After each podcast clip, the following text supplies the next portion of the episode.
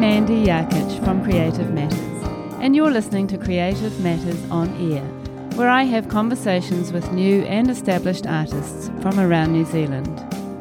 I love to listen to artists' stories and learn about their creative process, and maybe you do too, which is why I've made this podcast to inspire, inform, and educate.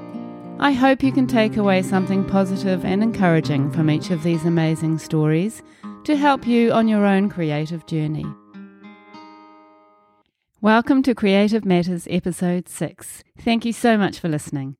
Today I'm talking to Marlon Hart. Marlon is an illustrator artist who has lived in Muriwai, northwest of Auckland, New Zealand, for nearly 30 years. He spent his childhood growing up in Vancouver, Canada, which instilled in him a great love of nature and culturally left a lasting impression. Working in advertising as an art director and illustrator for more than three decades, Marlon has honed his fine art practice using a wide range of styles and artistic mediums. Welcome to Creative Matters, Marlon. So nice to have you here. It's a pleasure to be here, Mandy. It's great. And, um, you know, you and I have been friends for quite some time, haven't we? Around about 15 years or Yeah. thereabouts, I think. That's a long time. And we had mutual friends, I think, when we lived in town. Yes. So that was a good connection. And um, I'm very good friends with your darling wife. Yes. Yes, she's a darling, eh? She is a darling. All right, so um, it's really nice um, that you're here, and I'm I'm so excited to hear your story. I know that you've got incredible stories to tell, and uh, you always tell them with a lot of um, oomph and vigor. So many stories, not enough time. exactly. So the challenge for us is going to be keeping it around an hour, but I'm sure we'll be good. So um, just to start with, Marlon, can you tell us where you were born, your childhood, and um, if your childhood was full of creativity? Well, um, it's uh, hard to admit this, but I was actually born in Australia. but as a, as a, as which is where my parents actually met, even though my dad's a Kiwi and my mum's European. Um, and as a very small baby, came to New Zealand, and we lived in my grandparents' bach at Kawakawa Bay for a few months. Um, when uh, my father had a sudden rush of blood to the head and decided that we needed to move to Canada. Um, and so we moved to Canada when I was still just a baby, before I was one year, year old. And um, we were going to go to Toronto, but they landed in, we landed in Vancouver. And um, my parents fell in love with Vancouver, so decided to stay there and not move on to Toronto. Wow. So I spent my whole childhood growing up in and around Vancouver, um, in that beautiful area around British Columbia. That's beautiful, isn't Uh, it? just fabulous. Yeah, Yeah. so gorgeous. We lived um, just on the edge of the San Juan Islands Oh yes. for a, for six months. Yes. Yeah, in Anacortes. So that was not Canada, but you know, not too far away. It's very close. And that whole Pacific Northwest coast is uh, just an incredible part of the yeah, world. Fabulous so beautiful. energy. Yeah, Yeah, I not not dissimilar to the kind of um, west coast of New Zealand in certain respects. Mm. You know, yeah, yeah, true. yeah. So, um, what was your childhood like in Canada? Oh, it was a brilliant way to grow up. Um, I was, I was an only child, but I actually do have a half brother. But I didn't know I had a half brother. It was kept secret for me for um, reasons known only to my parents uh, until I was a young adult. But I grew up uh, very much in the forests and going to the coast around Vancouver. My dad was an artist, um, and he was also a keen uh, snorkeler and scuba diver. And back in the 60s, scuba diving was a pretty new thing. Um, and so he introduced me to snorkeling at the age of two. Uh, and my earliest memory is that there was a canyon behind our house, um, forested canyon, and my dad bought me this little plastic mask and snorkel and fins, and we walked down to the stream, and he put the mask and snorkel and fins on me, and picked me up, and he lowered me uh, into the stream, and I, I remember that sensation of his his hands around my rib cage, and lowering me into the stream, and then the sight of seeing fish and rocks and things underwater. It was spectacular. So um, I went camping a lot with um, sometimes with both my parents, but a lot just with my dad. Um, lakes, mountains, rivers, forests, and all the animals, of course. The ani- animals were fabulous. You Yeah. know, I, um, I have memories of bears and moose and owls and bobcats and uh, bobcats and lynx. You know. So, Um, so all of that was just a, a fabulous way to grow up. Mm. And in the '60s, it was it was so much more carefree. Like on on Saturday mornings, I'd get up super early, and I was told be home by dark Yeah. and we live very close to the woods, so I'd go go off into the woods for the for the day, Mm. um, and come home. It's such a common thing, isn't it, for people our age? Oh, it was great. yeah, just know. head off and come back. Yeah, just before dark. didn't wear a helmet on your bike, didn't wear a seatbelt in the car. And we're Cars- still alive. Oh my Yeah, god! wow. Yeah. Yeah. And so your dad, um, what sort of art did he do? Well, um, my dad, from a very young age, was an artist. He had a lot of artistic talent. Um, he was a very big, strong man. He was into athletics and physical stuff. Um, he was built like a bear, and he had he had hands like hams and fingers like steel sausages. You know, um, but to see those massive hands pick up a fine little paintbrush and do a delicate piece of artwork, it, it was quite amazing to see. Um, and how we went to Canada is uh, he where he met my mum. He'd been working as a commercial artist. They were called commercial artists in those days in Australia. And when they came back to New Zealand, uh, he managed to score a job in Toronto. Days before the internet, of course, so this was all letters back and forth and the occasional long distance phone call. Um, and when they uh, when we arrived in Vancouver, uh, they loved it so much, decided to stay, as I said before. Uh, so Dad had to look for work, and he found work at uh, an art studio called Trigraphic, uh, which was in um, Van- the city of Vancouver. Um, and he did commercial artwork. He he had like a office space there with marker pens, those lovely we used to call them squeakers, those those lovely marker pens that smell great. you know. yeah, I used I to reckon the red ones smelled best. um, and um, quite often he had to work on the weekends. So on Saturday mornings, like one of my fondest memories was dad taking me into work with him and going in there and it smelt of ink and paint because they did printing there as well. And he'd set me up at one of the other guys' desks, drawing boards, and give me a box of squeakers, magic markers. And we'd sit there all day. I'd draw my stuff and he'd draw his stuff Mm, and um, that was a real treat for me going going to work with my dad on the Mm. Yeah. weekend. Um, so f- I've been drawing since I can remember, and I always had encouragement from my parents. Both my parents were very artistic. The interesting thing with my dad, though, is he never once ever complimented me, ever. Like, like he'd always look at what I'd done and gone, "Oh, why did you draw the hands like that?" or you know, why is it like that? That looks a bit odd. old school, You know, so it was it was never, hey, well done, son. Yeah, you know. yeah. And my mum was kind of she was complimentary, but it it didn't mean much. I'd be like, "Hey, look, mum, I've just drawn a picture of this knight fighting a dragon, and the dragon's bitten the guy's leg off, and there's blood going everywhere." And you go, "Oh, that's nice, dear. Lovely." You I can just it's like- imagine you doing that. Oh, dragons and, and Yeah. knights fe- feels very Marlon to me. Yeah. Yeah. But um, yeah, so I did have that encouragement from my parents. Always had drawing materials at home. And when I wasn't off in the forest or snorkeling with my dad or camping or going to school as I had to do, um, one of my activities that I loved doing was just sitting in my room drawing. Mm. Um, so the drawing and art has been there for me since I can remember. All the way through. Yeah. Yeah. So great, isn't it? And um, when you went through school, like high school and that kind of thing, were you studying art then, or were you not really interested at that time at school? So? Well, um, we left Canada when I was um, 10 and we traveled for about a year.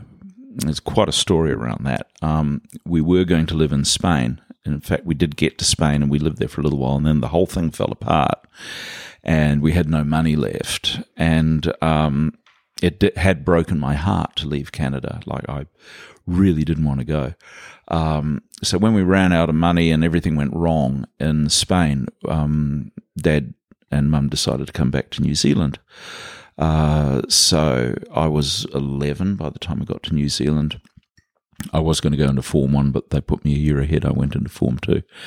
And then I went to um, Auckland Grammar School um, in Auckland. And this was very early 70s, 71, 2, 3, 4. Um, and there, w- Auckland Grammar School, it was like you either learnt Latin because you were going to be a lawyer, uh, or you got really good at maths because you were going to be an accountant, or you played rugby or cricket. Mm. And I was an artist, and I was a year ahead, so I was little. So um, I kind of didn't fit in. Um, I was very fortunate because I had a fabulous English teacher called Mr. Trembath, who really instilled in me a passion for Shakespeare and literature. Um, and so I had that that love of writing and stories and literature and plays and Shakespeare and all of that. And the second year I was at Auckland Grammar, they introduced technical drawing, and I had a great technical drawing teacher who also coached the school basketball team.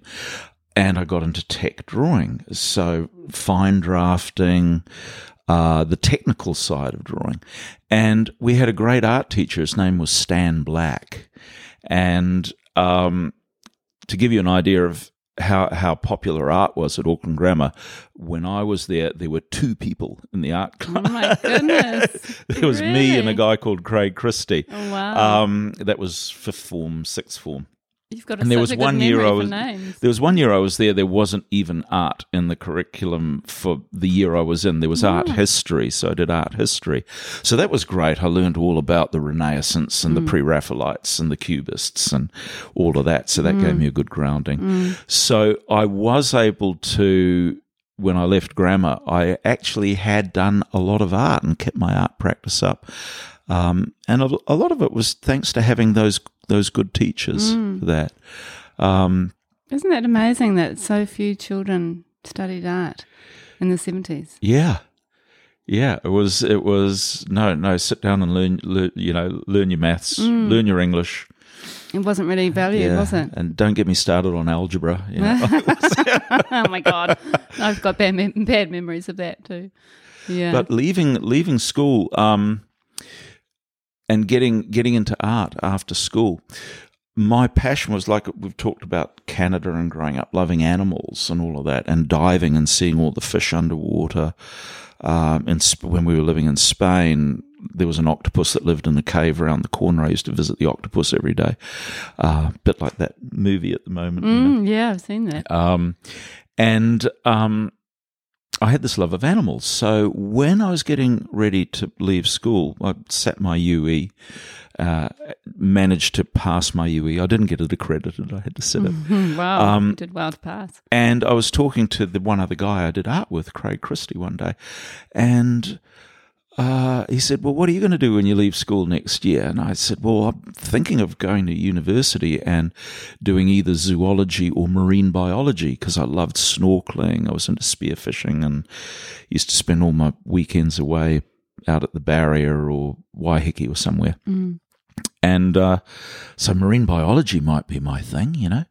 Uh, and I said to him, "What are you doing?" He said, "Oh, I'm I'm going to go to um, ATI, which was Auckland Technical Institute, which was before Unitec, um, and they do a really good graphic arts course. So I'm going to go to graphic arts school." And I went, "Oh, that sounds good. I might do that," and I did. Oh, wow. with, with, old, with, what was his name? Chris. Chris, uh, yeah, yeah. Um, so uh, Craig Christie, Uh, Craig Christie, yeah. Um, but what happened was you had to put in a portfolio. You had to apply to get in, and they had hundreds of applicants, and they only allowed, I don't know, forty or fifty people in mm. for two class for two different classes. Craig and I both put our portfolios in over the summer holidays. And he didn't get in, but I did. Oh, so no. I kind of felt terrible. you know. Yeah. Interesting. I wonder what he's doing now. Um, well, he he got a job straight afterwards. He was working in a in a studio do, doing like finished art and stuff like Mm, that. So um, I went and visited him a couple of times at the studio where he was working. But I did the graphic graphic arts course at ATI. Um, I got into music there as well. Um, and um, we had some great teachers there. We had a couple of terrible teachers there. Um, but as always, you know, the great teachers really um, perpetuate your love and um, help guide you through your love of um, the particular field mm. um, that is your passion. Mm. And so there was a couple of teachers there that were just awesome. Um, and at the end of two years, we had a exhibition. And the second year I was there, they had a, a an invite. They introduced a third year, which was a degree uh, year, and it was by invitation only. I got invited back for the third year, but I declined because the end of year exhibition, I got two job offers. One was from TV3, what was TV3 at the time, mm-hmm. doing all their graphics and their artwork, and the other one was for an advertising agency in Auckland. Wow. And I went to the TV3 studios and they showed me my little cubicle where I'd be working and the little studios and things there. And I looked at that and thought, oh, that looks all right. And then uh, I got offered a job with Leo Burnett Advertising in Auckland. And this was uh, this was at the end of 1976. And so I went into Leo Burnett with the guys that had offered me the job, and they were awesome guys. And I walked in there, and they were playing Led Zeppelin really loud on a really big stereo in the studio, which was located as far away from the guys wearing suits, which were at the front of the building, down the back of the building. I walked in and there was all this Led Zeppelin. These guys were half pissed, and I could smell dope. and I went, "Yeah, I know where I'm going to work." you know?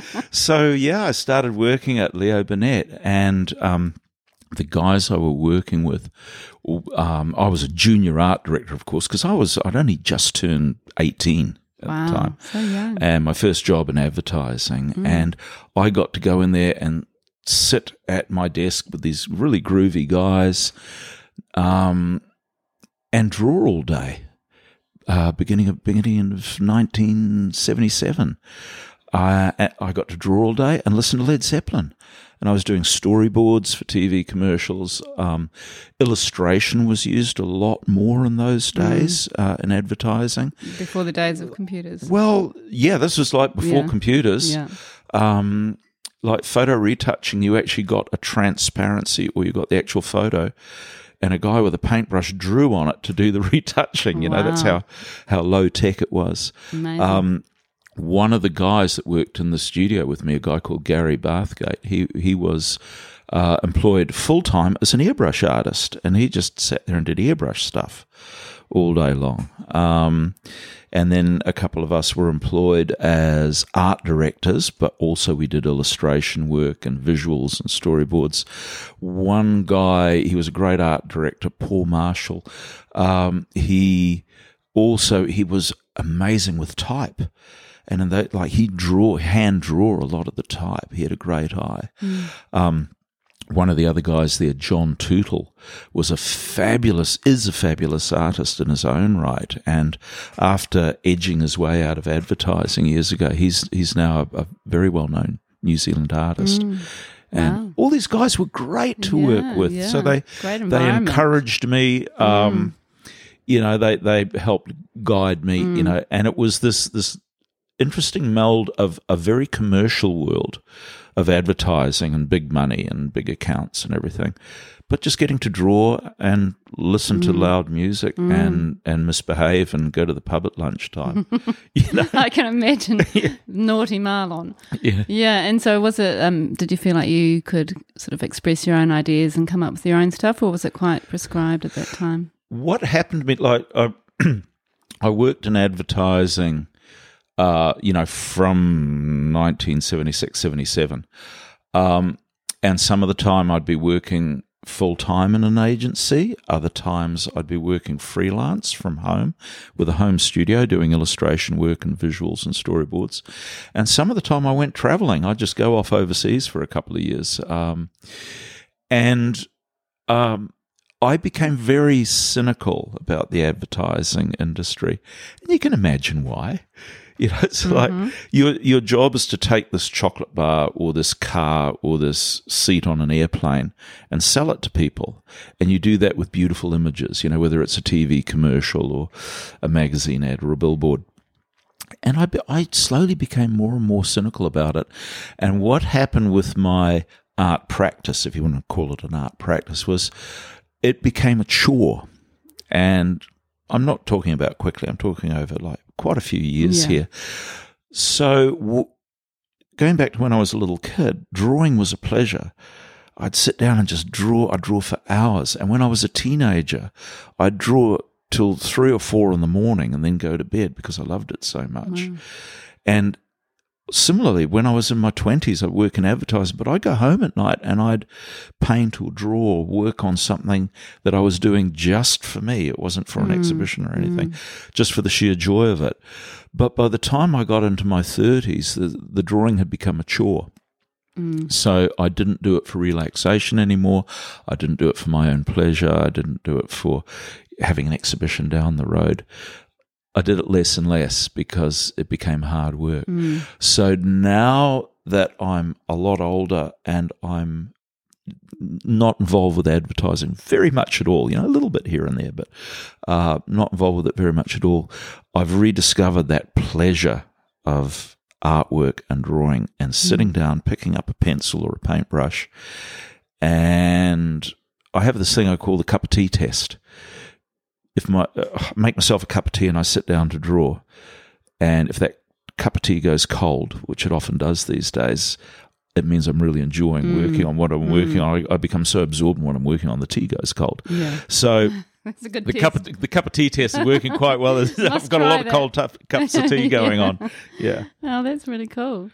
Um, so after the advertising, I'm just going back a bit again. We'll come to your, your current practice in a minute. Yeah. Um, after the advertising, did you leave and get other types of jobs, or did you just start focusing on your art practice then?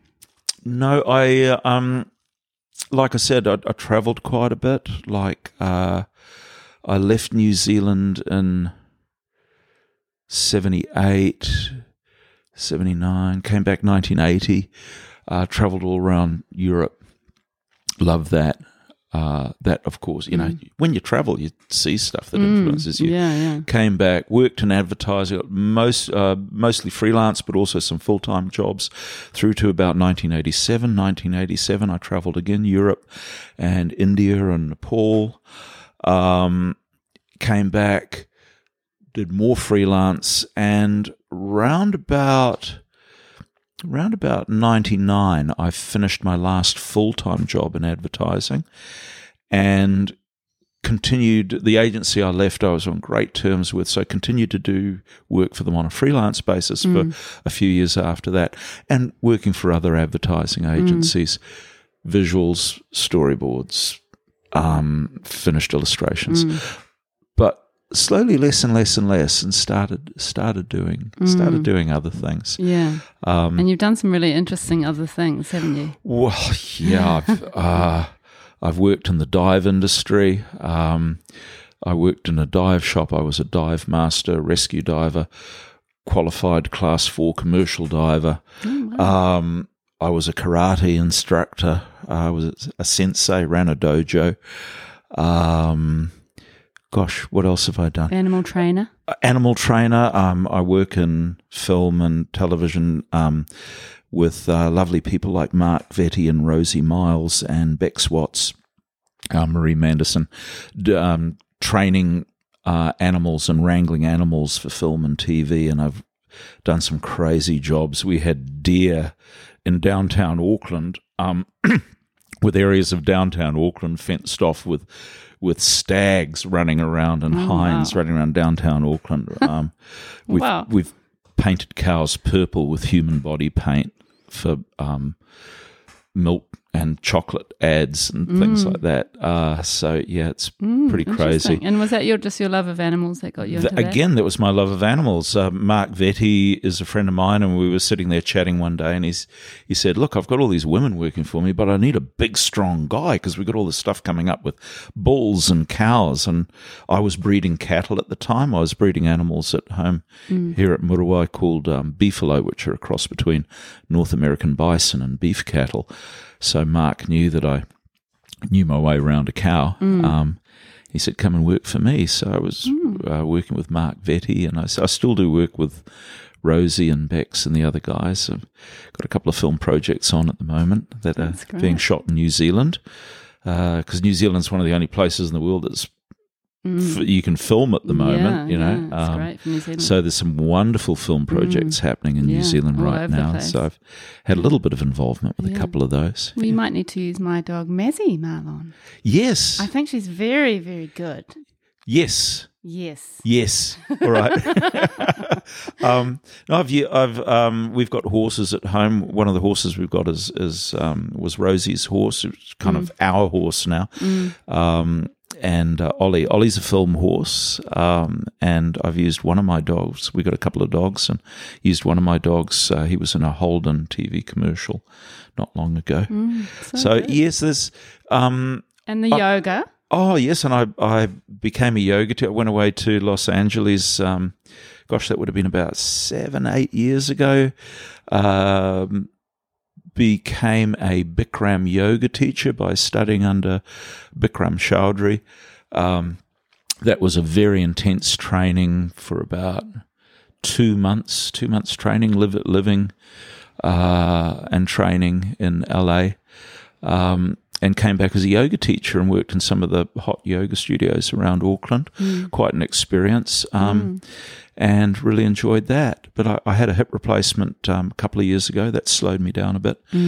But we tested the hip out just um, some months after the hip replacement. My wife Danielle and I went to Peru and uh, walked the Inca Trail to Machu Picchu, which is had been a dream of mine since I was a kid. Since Yeah. I saw a picture of it in a book that my dad gave me when I was a little kid. Um, so that was a good way to check out check out the hip replacement, see if it was working all right. Yeah. So um, yeah, still still doing a bit of film work, uh, a little bit of acting work here and there, just little bits. Uh, animal wrangling and working on my artwork right now. Yeah. yeah. Oh, well, that's so great. And, um, you know, I've seen a lot of action coming from your studio lately.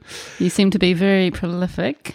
Well, there's um, since I was a little kid growing up in Canada, I I really um, embraced the art style and the uh, belief practices and and the way of looking at the world of the native peoples around where I grew up.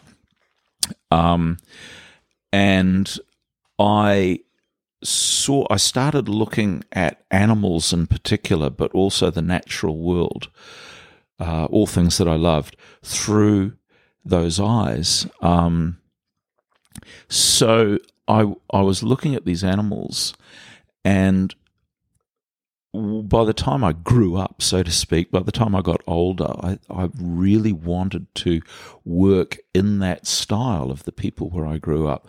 Beautiful, beautiful tribes and clans, wonderful people. There was where where we lived, uh, the main tribe there was the Coast Salish people.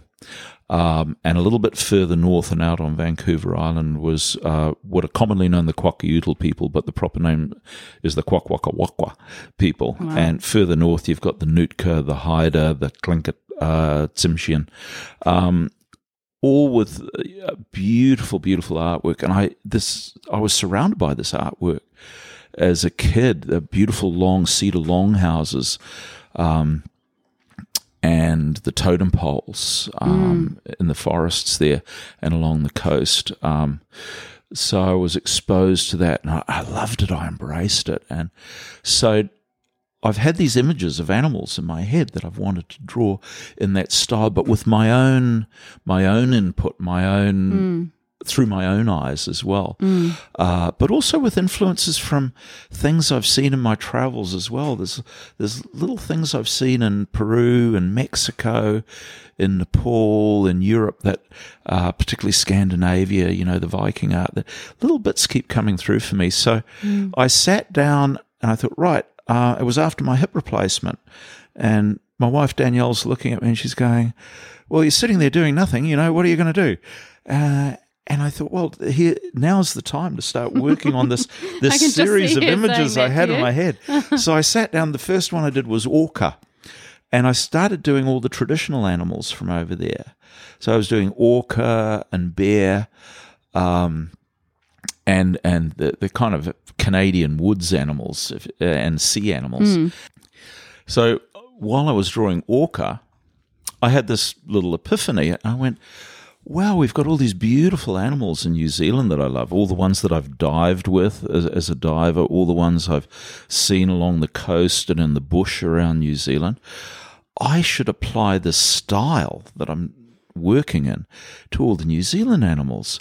So I did Piwakawaka, fantail, and um, I did a, um, a seal, kekeno, um, and a king kingfisher, you know, um, and I started doing New Zealand animals and birds, and so this has become my uh, series of limited edition prints.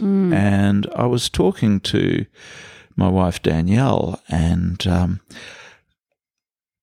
she came up with this idea. Well, you know, you grew up, you've you've grown up on both sides of the Pacific Ocean, and you've got all that that influence, that input, that inspiration from your childhood in Canada, plus your love of nature and art here in New Zealand, your experience here, and uh, she came up with the name Pacific Crossing. Yeah, so this is what we've called the the latest series, Pacific Yeah. Crossing. It's so great. Um, and you've you've got the indigenous peoples of both sides of the Pacific That's right. Ocean with their love of nature, their love of art, Mm. the beautiful artwork you see here uh, from the Maori people, and all the amazing artwork I grew up with on the other side of the Pacific Ocean with all the First Nations people from Mm. America.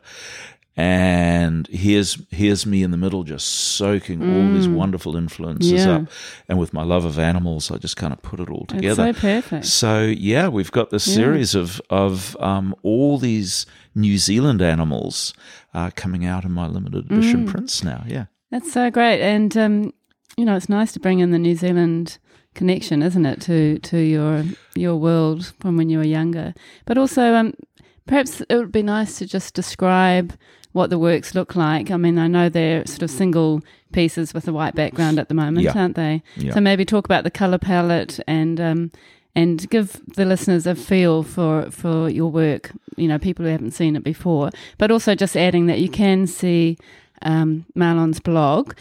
And um, which goes with this podcast, and that has some of the images. So it's a nice, it's a nice thing to do, so you can actually visualize while you're speaking. Mm-hmm. But if you could just very quickly describe um, the work, as in sort of what sort of form it takes and colors and that kind of thing. sure. Yeah. Well, I, I work in lots of different styles. Um, obviously, with that advertising background, I had to do images in all different styles, all different mediums at the drop of a hat. But this vision that I had for this series has, has been with me since I was a kid. And it's quite stark, it's very graphic, and I wanted to achieve very flat colors, very very sharp lines. So having it on a pure white background helps to accentuate that sharpness and make the image even even more graphic and stand out. Um, the the main color is black, uh, and then normally there's maybe two, maybe three other colors that I work with. And what I do is I use a combination of very, uh, the- what was traditional where I grew up, uh, very traditional colors over there. But I, I, I extend out from that to making the colors how would I say it, realistic, you know, true to nature. So I, I kind of, I divert off that path sometimes of doing strong primary colors, and I'll go into more subtle colors, depending on the particular animal I'm working on, particular uh, particular image I'm working on. It depends what seems to suit it. I, for instance, I was working on Tui recently. I've done a Tui drawing. And I sat down and I see tuis out the window while I'm working on this because where we live, we're surrounded by bush and mm. sea. So a lot of these animals that I work on, I have a story about every one, a personal experience. So I'm looking at tuis out the window and I'm looking at photographs of tuis and I'm going out and standing in the garden or walking through the bush and looking at them, looking at them up close. And I'm trying to get the color right. And I had one of those artist moments. As, I can't get the color right. What's mm. wrong with me? You know, and and it got very frustrating. Mm. And I'd, I'd do the colors and I'd show them to Danielle, and she'd go, "No, that's not right." Oh, go away, and Oh, do it again. And I'd show them, show her the colors. She'd go, "Nah, it's still not right." Uh-huh. And um, and you listen. I mean, how do you find that having somebody else's input? You obviously listen well, your wife. Danielle's a great artist in her own right Absolutely. Mm. and a very good eye for color. Uh, so I trust her judgment Yeah. a lot. So we're constantly showing each other each other's artwork and go, Mm. Isn't "What do you that think?" And I'll go, "Oh, that that looks a little bit furry there, and that that blue's a little bit too intense. You need to knock that back." And she'll do the same for me. Yeah, you know, so awesome. so uh, it's great, great having someone you live with Mm. Yeah, that, that you you can work with like that. But um, it took me forever to get the TUI colours right. And when you actually look at the TUI, if you analyse it, the colours aren't really TUI colours, but it gives the it gives The the, idea Yeah. of the spirit of the TUI, of that that flash of colour when you see Mm. it flying through the trees just just in front of you. Um, so the colours aren't accurate, Mm, which I like. but they work. Yeah. they it gives you that TUI feeling. and the connection, you make the connection. And s- some of my other ones are miles away from the natural color, but it gives you an idea of the spirit of the animal. And that's what I'm Mm, trying to capture with these these images, That's with, with these cool. artworks is is is what that animal's about. And some if you look at some of them, something that I work with is where I grew up. The people believe that things change shape. So a lot of animals came out of the earth from the underground realm, or some came from the land and went into the sea. For instance, wolves can turn into killer whales and they go into the sea. And it was the wolves that taught the humans how to hunt whales, like killer whales hunt the other whales. So there's this shape changing thing. So in my work, sometimes you'll see an animal, but you'll see faces within it, or hands, or even other animals. Uh, because also in the in the northwest coast art, there's like an X-ray thing. So you actually see the bones or the muscle tissue of animals, or you'll see what's in its stomach. For instance, I've drawn a bear, and the bear's just had a salmon for lunch, so the salmon's in his tummy. And uh, my frog, you'll see a dragonfly. Um, and one way of looking at that is is it's a happy little dragonfly. It's sitting on the frog's back, and the other way of looking at it is frog's just eaten the Yeah. dragonfly. dragonfly's in his tummy. Um, so there's there's there's things Mm. going on, but in a very flat, graphic Mm. way. So sometimes you don't actually see it initially, Yeah. and then you'll go, "Oh, there's a face there," or Yeah. or or there's a hand there, but the Mm. hand's actually this part of the part of the actual animal, you know, or, or there's a couple of other animals in there, you know. And you like the idea of it being sort of open to interpretation. Oh yeah, yeah. I've I've uh, had people look at my artwork and go like, if, do a hand and, and there's an eye in the middle of the hand. They go, oh well, that's a Hamsa, you know, which is a, a very old symbol. You know, it's it's found um, throughout the world. You know, it's found in India, it's found in Nepal, it's found in Africa, but it's also found in North America. You know, um, you know, hands are very universal Yeah. symbol in, in all cultures, you know, Yeah. and, and it's a very powerful symbol too. So yeah, there's quite quite a few things going on. Um, but what I've managed to achieve with this is what I wanted, which is very flat, graphic, strong images, quite powerful images. You know. Mm, yeah. They look great up big. Yeah, they do, and they're definitely you know impressive and powerful feeling. Mm. And um, I think you're you know people love the work. It's just gorgeous. I'm I'm getting very good reactions and and some great compliments from yeah, from people. Yeah, pe- So people like it. Yeah. and I was just um, just saying earlier that um, my son Brody, you know, just reacted to your frog yeah. like I've never seen him react to an artwork. Even though I, you know, there's a lot of artwork in our home, and I make my own work. He he doesn't react in the same way, but he connected. In fact, he's asked if he can use the image for uh, his first album, which is All right. Yeah, so We can do that. go. We Yeah. can do that. Plant that seed. Yeah. Um, and also, how do you actually go about making it? What's your process? Um, I'm very much a. Um, uh, I like the feeling of working with what I'm working with. So. Uh, when I'm oil painting, I like getting my hands really dirty and working with the oil.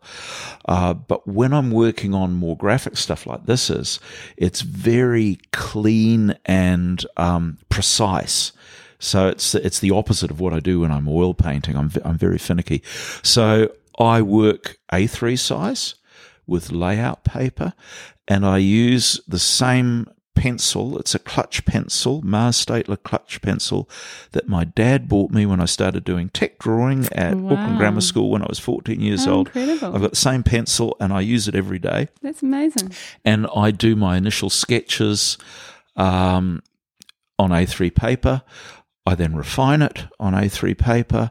I then refine it more on A3 paper, and I get a very, very exact final image um, on that paper.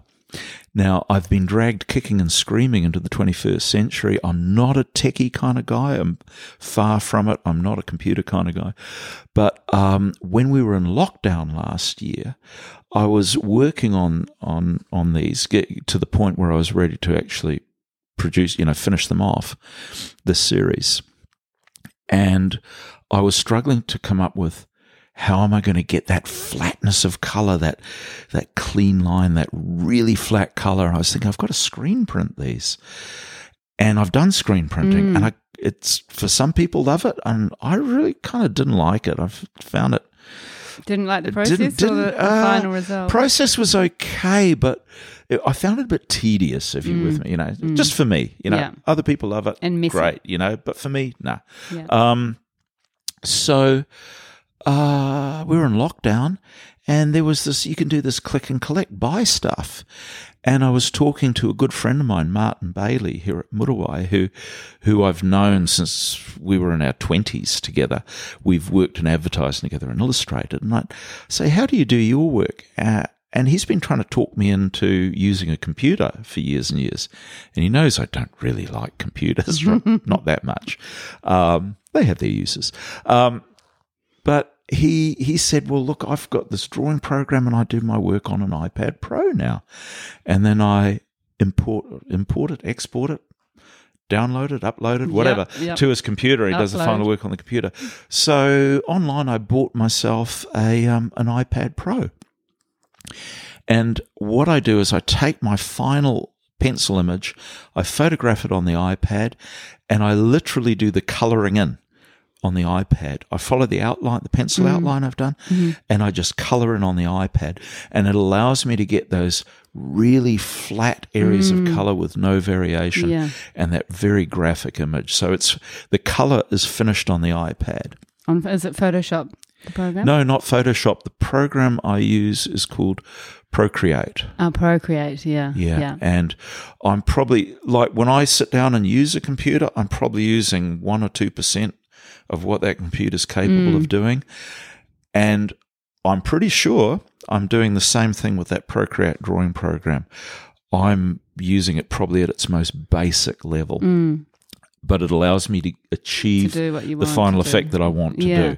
So it's really just the colouring and the outlining. It's no, the outline's all done on It's paper. It's the it's the it's color. It's Mm. it's the color. but do you do the outline, go over the outline with. I go over the, I colour, go over the black, out like yeah. yeah. So I take my my image on paper. Mm. Uh, there's a camera in the iPad, just like there is on your phone. I, f- I get it really flat on a nice sunny day on the living room floor, photograph it, and then I sit down and trace over and fill in the color. Mm. And do you enjoy that process on the computer? Um, Does it feel artistic? it's it's actually no different to coloring in with pens or paint Yeah. as I normally would. But what it does allow me to do that I love is it allows me to fix my mistakes Mm. quite easily. And there's a lot of those. You know, there's a lot of mistakes. Uh, if you're not making mistakes, you're not making anything, right? Yeah, yeah. Um, it allows me to fix my mistakes and it allows me to tweak the color. yeah. Absolutely. So, you know, before I'd actually have a, a spare bit of paper next to me and I'd be colouring on that or a spare bit of canvas. I'm looking at the colour on that and going, no, that's not quite right. That's not quite right. Uh, but with this, you can actually do the colour and go, that's not quite right. And you just change it on the actual thing you're mm. working on. Yeah, that'd be great. So that's that's kind of mm. fun. And you know, I still do drawings on paper and the whole thing's on paper. This is quite a new process for me using mm. the iPad for the finishing.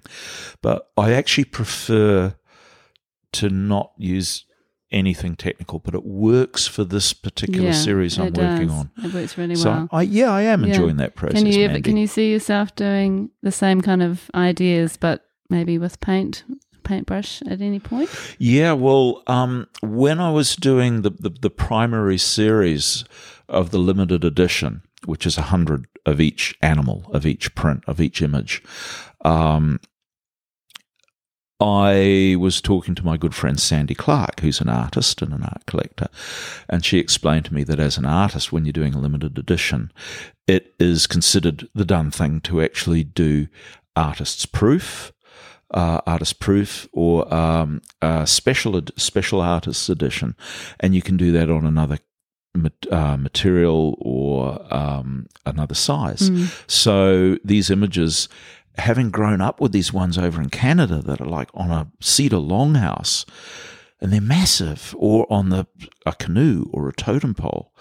Um, these things look good up big. This style of artwork looks good. the bigger, the better, almost. You Yeah. know. So um, I'm printing some on canvas up really large, about 900 by 900 mil.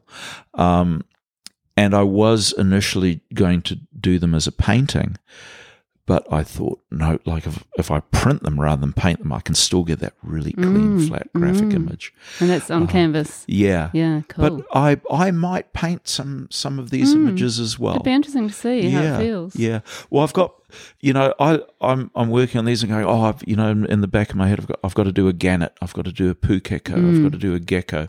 I really want to do a weta. Weta would be Yes. amazing in this style. And people that look at my art, you know, friends, family, people I don't know, they go.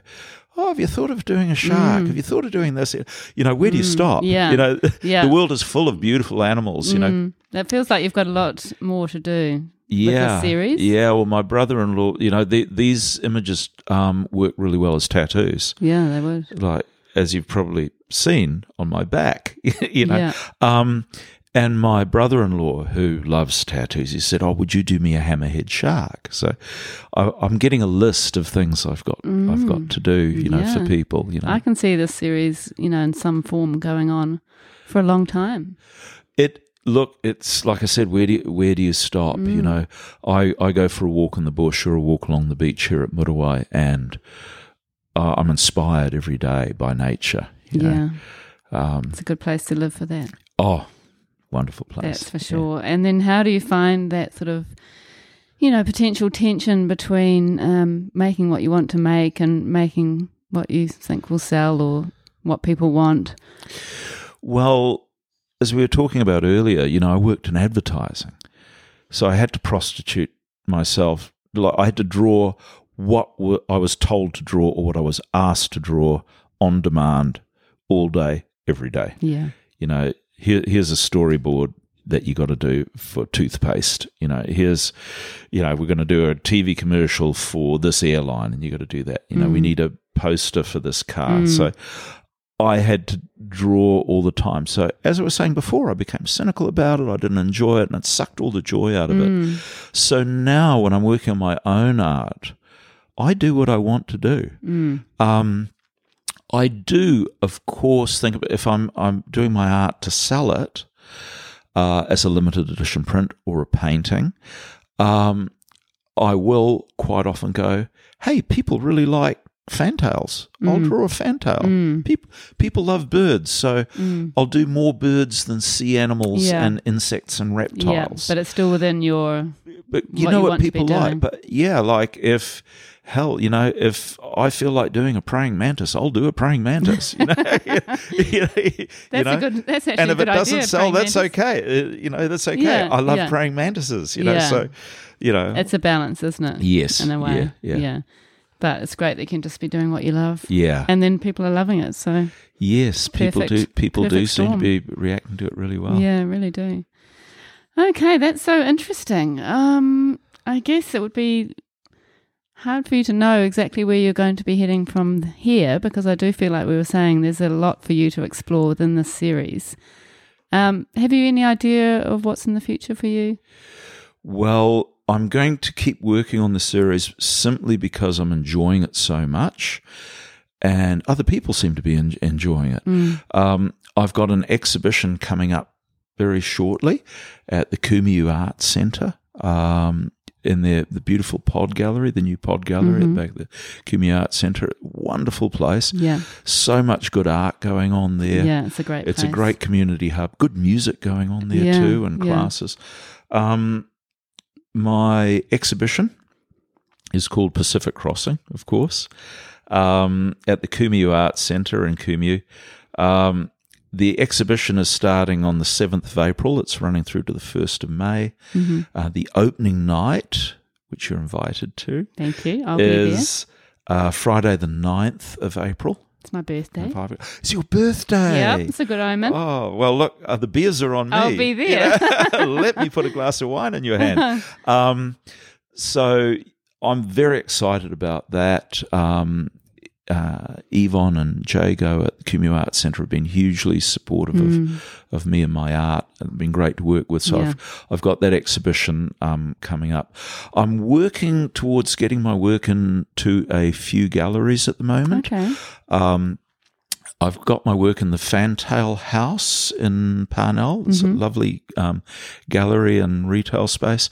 Uh, really like it there. Yeah. Um, and I've got my work in a beautiful gallery up north on the old Russell Road, uh, the Gallery Helena Bay, uh, which is um, all sorts of wonderful um, artists from, Mm, from that's the northern part of the North Island are in that gallery. Yeah. Love that place. I'll put those links to those places in your Yeah, blog. great, thank you. Yeah. So I've got my work in there, but I'm looking at getting my work into a couple more places at the moment. And at some point, I'm I know I'm going to feel I've kind of done my dash working in this this style with these images and you know there's there's other things I'd like to do. I'd like to do more of my oil painting. Um, I love working in ballpoint pen. So I wa- I'd love to do a series just of drawings in ballpoint pen. Mm. Um, ballpoint pen, it's pretty humble. It's quite underrated as a Mm, medium, but yeah. ballpoint pen on the right paper is is a fabulous medium to work yeah. in. Beautiful. Uh, so there's hey, there's lots of stuff I could do. Um, it's where where do I stop? you Mm. yeah. know? so many Uh, ideas, not yeah. enough time. yeah, That's the problem, isn't it? yeah, But that's a good problem to have. it is. Better than no ideas, I guess. Yeah. Absolutely. Oh, that's very exciting. And you've also got the Muriwai Arts show, group show in May. Yes, we we um, have got uh, Muriwai Arts down at the Surf Club here at Muriwai in May. Looking forward to that, the Leap of Faith um, exhibition. Um, and you're one of the organisers, so you've been working Yes. really hard on that, Mandy. Yeah. So thank you for all your hard work. You're very welcome. and to Nikki and Donna as well. Thanks, Mum. And as you know, I'm also involved with the Muriwai Arts Open Studios group, Mm-hmm. which um, work very much with the Muriwai Arts. Um, so uh, we had a very successful Open Studios exhibition October last year. Um, good from scratch. Uh, run by Mike and B, um, hosted some of the artists, including me. That was a lovely space. So we'll have another one of those coming up probably around about October this year with open studios all around Muriwai. Mm. Yeah, that sounds and great. Good from Scratch will be involved with that as well. And do you actually have a, a studio, Marlon, at the moment, or are you At planning home? on building one? Um, Danielle and I have one. We, we built our own house 12 years ago, and one room in the house, we refer to it as the office, but it's like office, studio, what have you. And we've got his and hers desks with his and hers computers and a whole lot of shelves and a whole lot of art gear and drawing gear.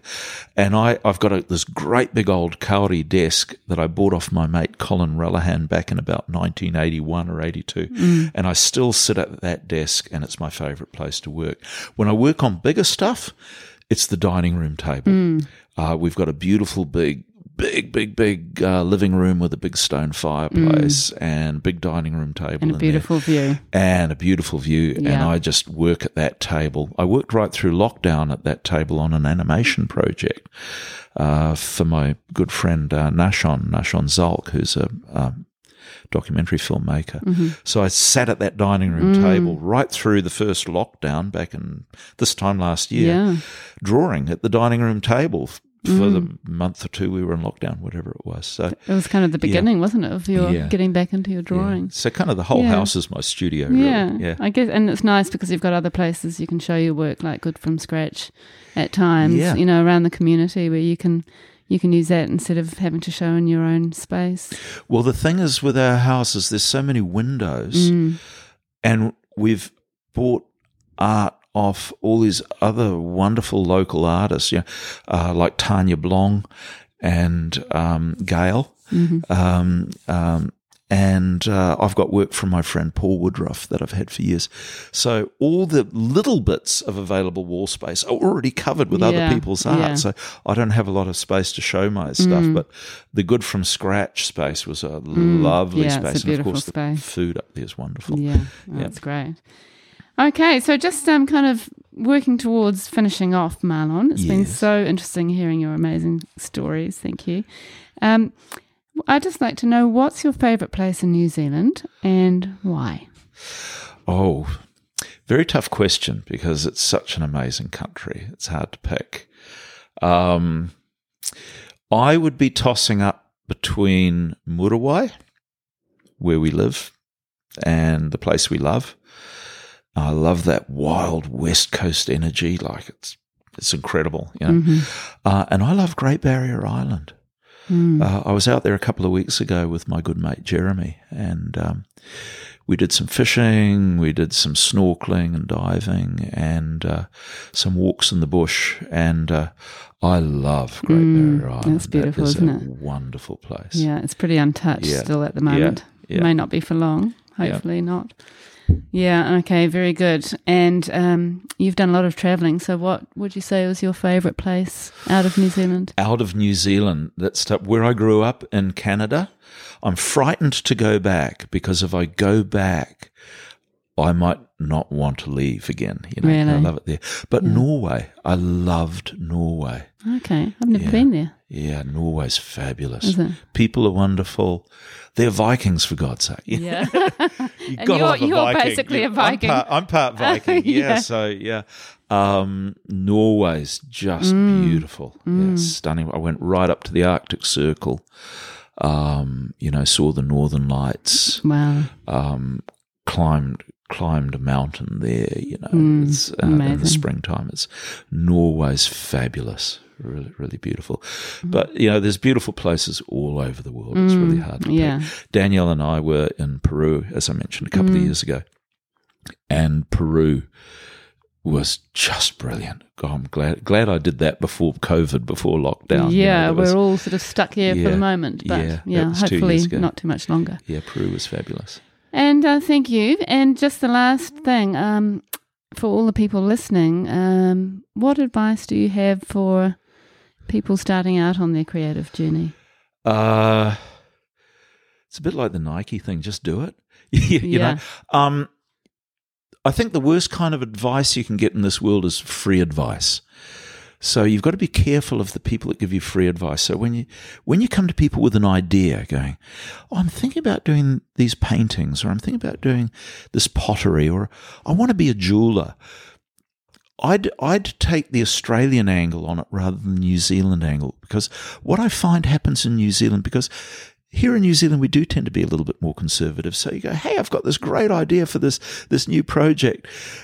Kiwis quite often tell me if I'm wrong, but quite often they go, oh no, you know, oh that's going to be too hard and it might not work because of this and all of that. Mm. But you go to Australia and they go, "That's a great idea, mate. You should do that. You know, go for it, mate." You know, Yeah. you know they call it the lucky country for a good reason. You know, mm. so I think you've got to have a little bit of an Australian attitude to it. If mm. you've got an idea, go for it. If you want to do something, do it. Mm. And maybe if you're worried about other people or your wider audience not liking it or not wanting it, that's okay. Just do it for yourself Yeah. if you've got that creative urge to do something, be creative. Yeah. Just, just do it. Just do it. I agree. Because creative matters, doesn't it? Absolutely.